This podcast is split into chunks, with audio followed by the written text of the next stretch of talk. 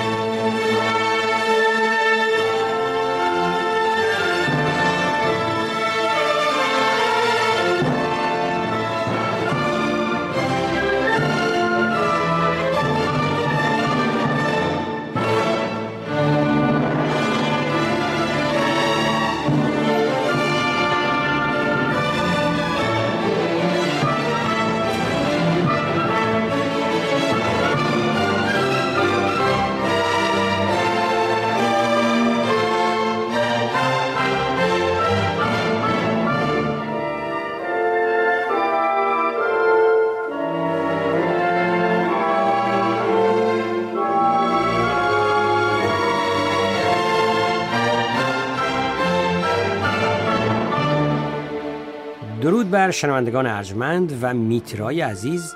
نفهمیدم این چه ربطی مثلا به ایران و ایرانی داره، این که تا اونجایی که گوش من میگه یکی از آثار یوهانس برامسه. درود بر تو اسکندر، درود بر همه شنونده های عزیزمون. کاملا درست تشخیص دادی، اما فکر کنم تو هم بدونی که بیدلیل نیست این کارو من آوردم پخش کردم و یه ربطی به ایران و ایرانی و یک لابد ویولونشو مثلا یک ایرانی زد. کاملا اشتباه کردی. بریم ببینیم که ربطش به ایران و ایرانی چیه. حامد گارسچی هستم، متولد هزار و سیصد و شصت و چهار و موسیقی رو از همون کودکی در سن هفت سالگی هشت سالگی شروع کردم با نوازندگی ساز سنتور و موسیقی کلاسیک ایرانی و شناختن ردیف‌های ایرانی. بعد از اون با موسیقی کلاسیک غربی آشنا شدم و نوازندگی پیانو رو شروع کردم در ایران و پس از اتمام تحصیل در رشته ادبیات نمایشی در دوره متوسطه وارد دانشگاه عالی موسیقی شدم و در رشته پیانو و نوازندگی کلارینت مشغول به تحصیل شدم در ایران. برای ادامه تحصیل به اروپا اومدم و دلیلش هم این بود که علاقه من بودم به رشته رهبری که در ایران متاسفانه این رشته چون وجود نداره و جایی نیستش که به صورت آکادمیک آدم بتونه این رشته رو بخونه، تصمیم گرفتم که به کشور آلمان بیام، به خاطر اینکه آلمان یکی از مراکز بسیار مهم هست در این رشته و به شهر کلن اومدم، باز به دلیل اینکه کلن یک کنسرواتوار بسیار بسیار خوبی داره برای این رشته و استادی که در این کنسرواتوار درس میداد یکی از استادای بسیار معتبر در اروپا بود. به همین خاطر تصمیم گرفتم که به کلن بیام و این رشته رو در این شهر بخونم.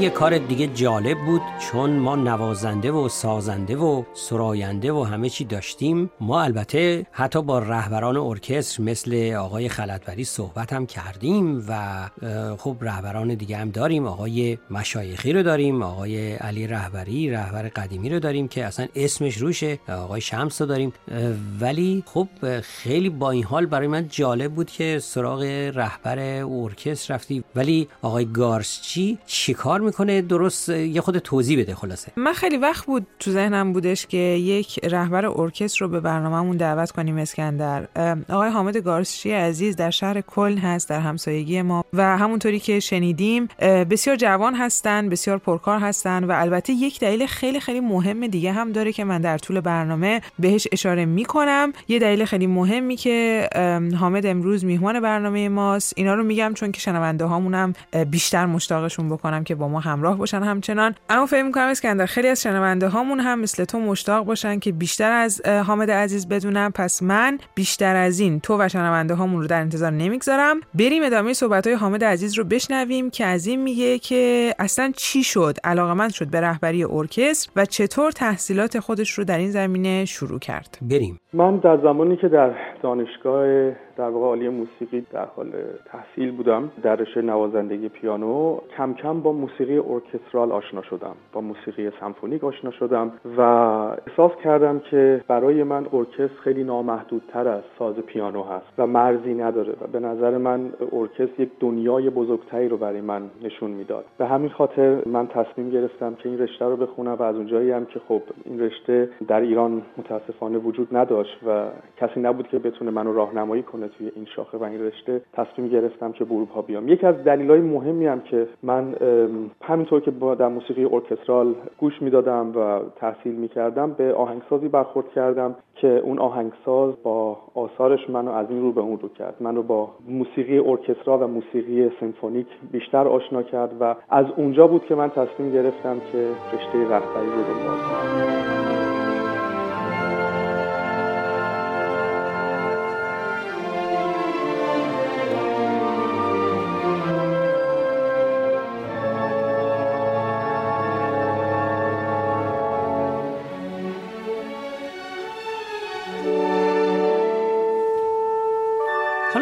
وقتی که یک ارکستر جمع میشه، خب بله درسته چهل پنجاه نفر جمع میشن با هم دیگه یک اثری رو اجرا میکنن، ولی من بعید نمیدونم که یه عده‌ای هم ندونن اصلا این رهبر ارکستر چیکار میکنه. یعنی مثلا به ارکستر میگه شلوغ نکنین یا اون چوب اصلا برای چی دستش میگیره، از کی میگیره، یه چنین سوالایی از حامد نکردی؟ حامد اتفاقا برامون با زبان ساده از این گفته که کار یک رهبر ارکستر چی هستش. البته فارسی ساده. این سوال رو خیلی وقتا از من میپرسن و میتونم حتی بهتون بگم که نه تنها مردم و بلکه خیلی از دوستانی که حتی در موسیقی هستن و در رشته‌های مختلف موسیقی هستن حتی از من این سوال رو میپرسن کار یک رهبر واقعا چه هست. من اگر بخوام به زبان ساده این کار رو توصیف بکنم میتونم بهتون بگم که مهمترین کار یک رهبر در ارکستر، یعنی هفتاد هشتاد درصد کار اصلی یک رهبر در تمرینات و آماده سازی برنامه کنسرت هست. یعنی آن چیزی که مردم توی کنسرت میان میبینن از یک رهبر ارکستر تقریباً هشتاد درصد کار قبلش انجام شده، فقط بیست درصد اون میمونه که اون هم در شب اجرا انجام میشه. من مثالی که همیشه برای خیلی از دوستان میزنم مثل واقعا مربی فوتبال میمونه شاید. یعنی حالا خب خیلی مثال ساده ای هست، مثالیه که خب مربی فوتبال تیمش رو آماده میکنه، تمرینات میده برای یک مسابقه و در حین مسابقه هم یک مربی در کنار زمین وایساده و هدایت میکنه تیمش رو. تقریبا میتونم بگم که کار یک رهبر ارکستر این هستش که ارکستر رو تمرین بده و ارکستر رو آماده بکنه برای کنسرت و برنامه. ببینید در اجرا عوامل خیلی مختلفی هست که ممکنه تاثیرگذار باشه آن چیزی که یک رهبر ارکستر تمریناتش انجام داده انجام نشه. به خاطر استرس خیلی زیاد هستش که شاید نوازنده ها در ارکستر دارن، باز بستگی داره نسبت به قطعات مختلف. اگه قطعات خیلی تکنیکی باشه، اگه قطعات سخت باشه، خب مسلماً ریسک این که اون قطعه در هنگام اجرا براش اتفاقی بیفته یا خراب بشه یا از هم بپاشه خیلی زیاده. به همین خاطر رهبر ارکستر در واقع نقش یک کنترل رو بازی میکنه توی اجرا و خب به هر حال از نظر آرتیستیک هم نقش مهمی داره. نظر من این هستش که اون بیست درصد و اون در واقع قسمت کمی که میمونه از کار یک رهبر در اجرا بیشتر برای کنترل صدا و بیشتر برای کنترل این هست که اون کاری که ارکستر تمرین کرده در اون مدت به خوبی انجام بشه و خب همونطوری گفتم عواملی مثل استرس هست این نقش بازی میکنه که ارکستر نتونه اون چیزی رو که توی تمرینات بهش رسیده رو اجرا بکنه.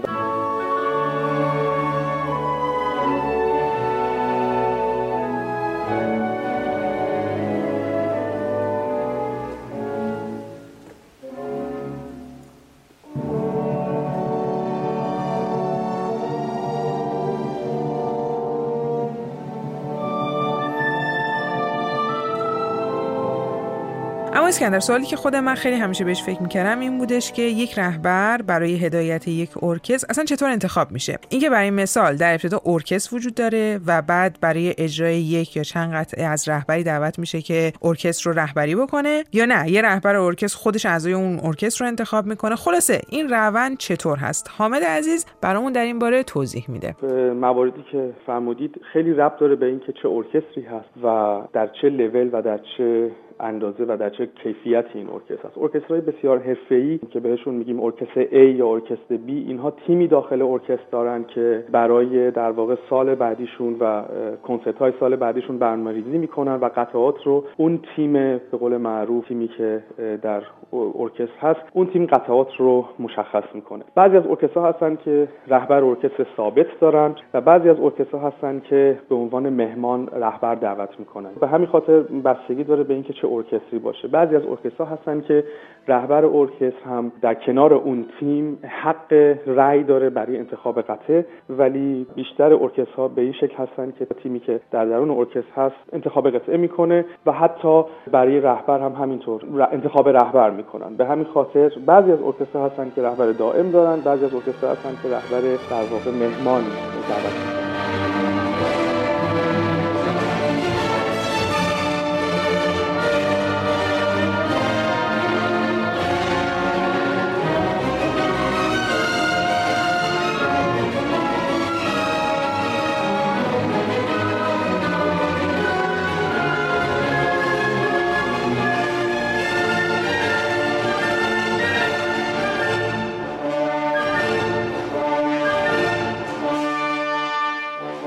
ما یه دوستی داشتیم میترا جان که ایشون هی میگفتش که بیا منو توی ارکستر تشکیل بدیم، منم بشم رهبرش. دو نفری دو نفری خلاصه من نمیدونم صحبت‌های حامدو نشنیده بود که اصلا این جریان چیه. اینه که خیلی خوب شد ما این رو پخش کردیم اینجا. حالا دیگه کشتی ما رو از فعالیت‌های حامد بگو ببینم، که یا اینکه از خودش پرسیدی.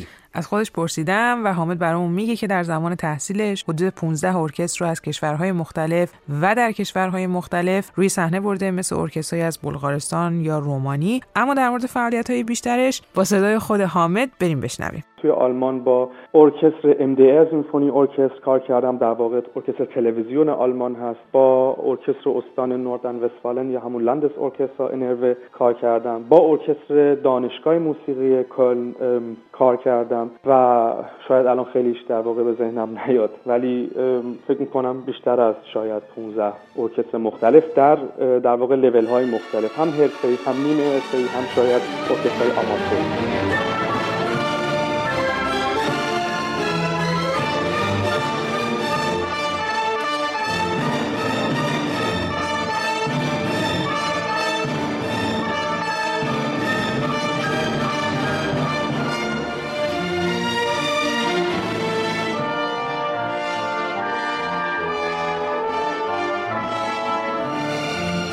حالا از برامس بگو، از همین اثری که انتخاب کردی یا حامد انتخاب کرده، به هر حال یه توضیح هم درباره این اثر بدیم، میخوام اینو پخش کنیم آخر دیگه. بله، این قطعه همونطوری هم که تو گفتی یکی از آثار یوهانس برامس آهنگساز آلمانی هست و حامد بیشتر در موردش برامون میگه. قطعه‌ای که در واقع پخش میشه اسمش هست در واقع اوورتور، تراژیک اوورتور یا تراژیک اوورتور، اثر یوهانس برامس آهنگساز آلمانی از دوره رمانتیک. این اوورتور رو من سال گذشته تابستون سال گذشته در شهر وایمار در سالن کنسرت وایمار با ارکستر ام دی ار سیمفونی ارکستر سیمفونی ارکستر ام دی ار اجرا کردم. قطعه تراژیک اوورتور در واقع یکی از اثرهای بسیار بسیار تاثیرگذار در دوره رمانتیک هست و هنوز اطلاعات دقیقی ازش نیست که برامس به چه دلیلی این قطعه رو آهنگسازی کرده، ولی آن چیزی که در دست هست این هست که این قطعه احتمالاً بر روی متن فاست اثر گوته ساخته شده و یک فرضیه دیگه هم هستش که میگن که این قطعه در واقع بر روی نمایشنامه‌های شکسپیر ساخته شده. این در واقع دو فرضیه است که از این قطعه گفته میشه. خب این اشتیاق و شنوندگان مشتاق و اینا رو گفتی، ولی داستان این که چی مهمه و نمیدونم یک اهمیتی هست که من بعداً در طول برنامه میگم، برنامه خیلی طول کشید نگفتی که. اول اسکندر پیشنهاد میکنم صحبت‌های خود حامد رو بشنویم، بعد من توضیحات بیشتر رو میگم. حدوداً سال گذشته بود که من در یکی از روزنامه‌های موسیقی در آلمان متوجه شدم که یک مسابقه رهبری در آلمان برگزار میشه، در شهر کلن حتی در جایی که من زندگی میکنم، و خب خودم رو اپلای کردم. بعد از تقریبا چهار پنج ماه بعد خبر اومد که من دعوت شدم به اضافه یازده کاندید دیگه. این مسابقه یک مسابقه بسیار بسیار بزرگ و بسیار حائز اهمیتی هست برای من. شاید بیشتر از صد نفر از کل دنیا درخواست دادن که در این مسابقه شرکت بکنن و هیئت داوران فقط دوازده نفر رو به این مسابقه دعوت کرد. به همین خاطر برای من این مسابقه بسیار بسیار حائز اهمیت هست. بله و این مسابقه برای اطلاع همه شنونده‌های عزیزمون پس فردا در تاریخ بیست و سوم سپتامبر دو هزار و هفده آغاز میشه به مدت فکر میکنم ده روز در سه مرحله در شهر کلن و حتما ما نتیجه این مسابقه رو که امیدواریم حامد گارسچی عزیز هم یکی از برنده های مسابقه باشه رو به اطلاع شنونده های برنامه‌مون و همه مخاطبان دویچه وله فارسی میرسونیم. خب البته نمیدونیم که دموکرات مسیحا میبرن یا سوسیال دموکرات ها. تو در مورد انتخابات داری صحبت می‌کنی؟ آها آه معذرت می‌خوام در مورد مسابقه تو گفتم. نه انتخابات آلمان هم یک روز بعد از این مسابقه هستش. نتیجه اینو که دیگه مسلماً همه میتونن از وبسایت دویچه وله فارسی بخونن ولی نتیجه این مسابقه رو حتما و حتما ما هفته بعد در برنامه‌مون میگیم. خب حالا چی مونده؟ اینکه بریم قطعه رو به صورت کامل با رهبری ارکستر حامد گارسچی عزیز بشنویم. ولی قبلش بگم که درود بر تو و درود بر شنوندگان عزیزمون.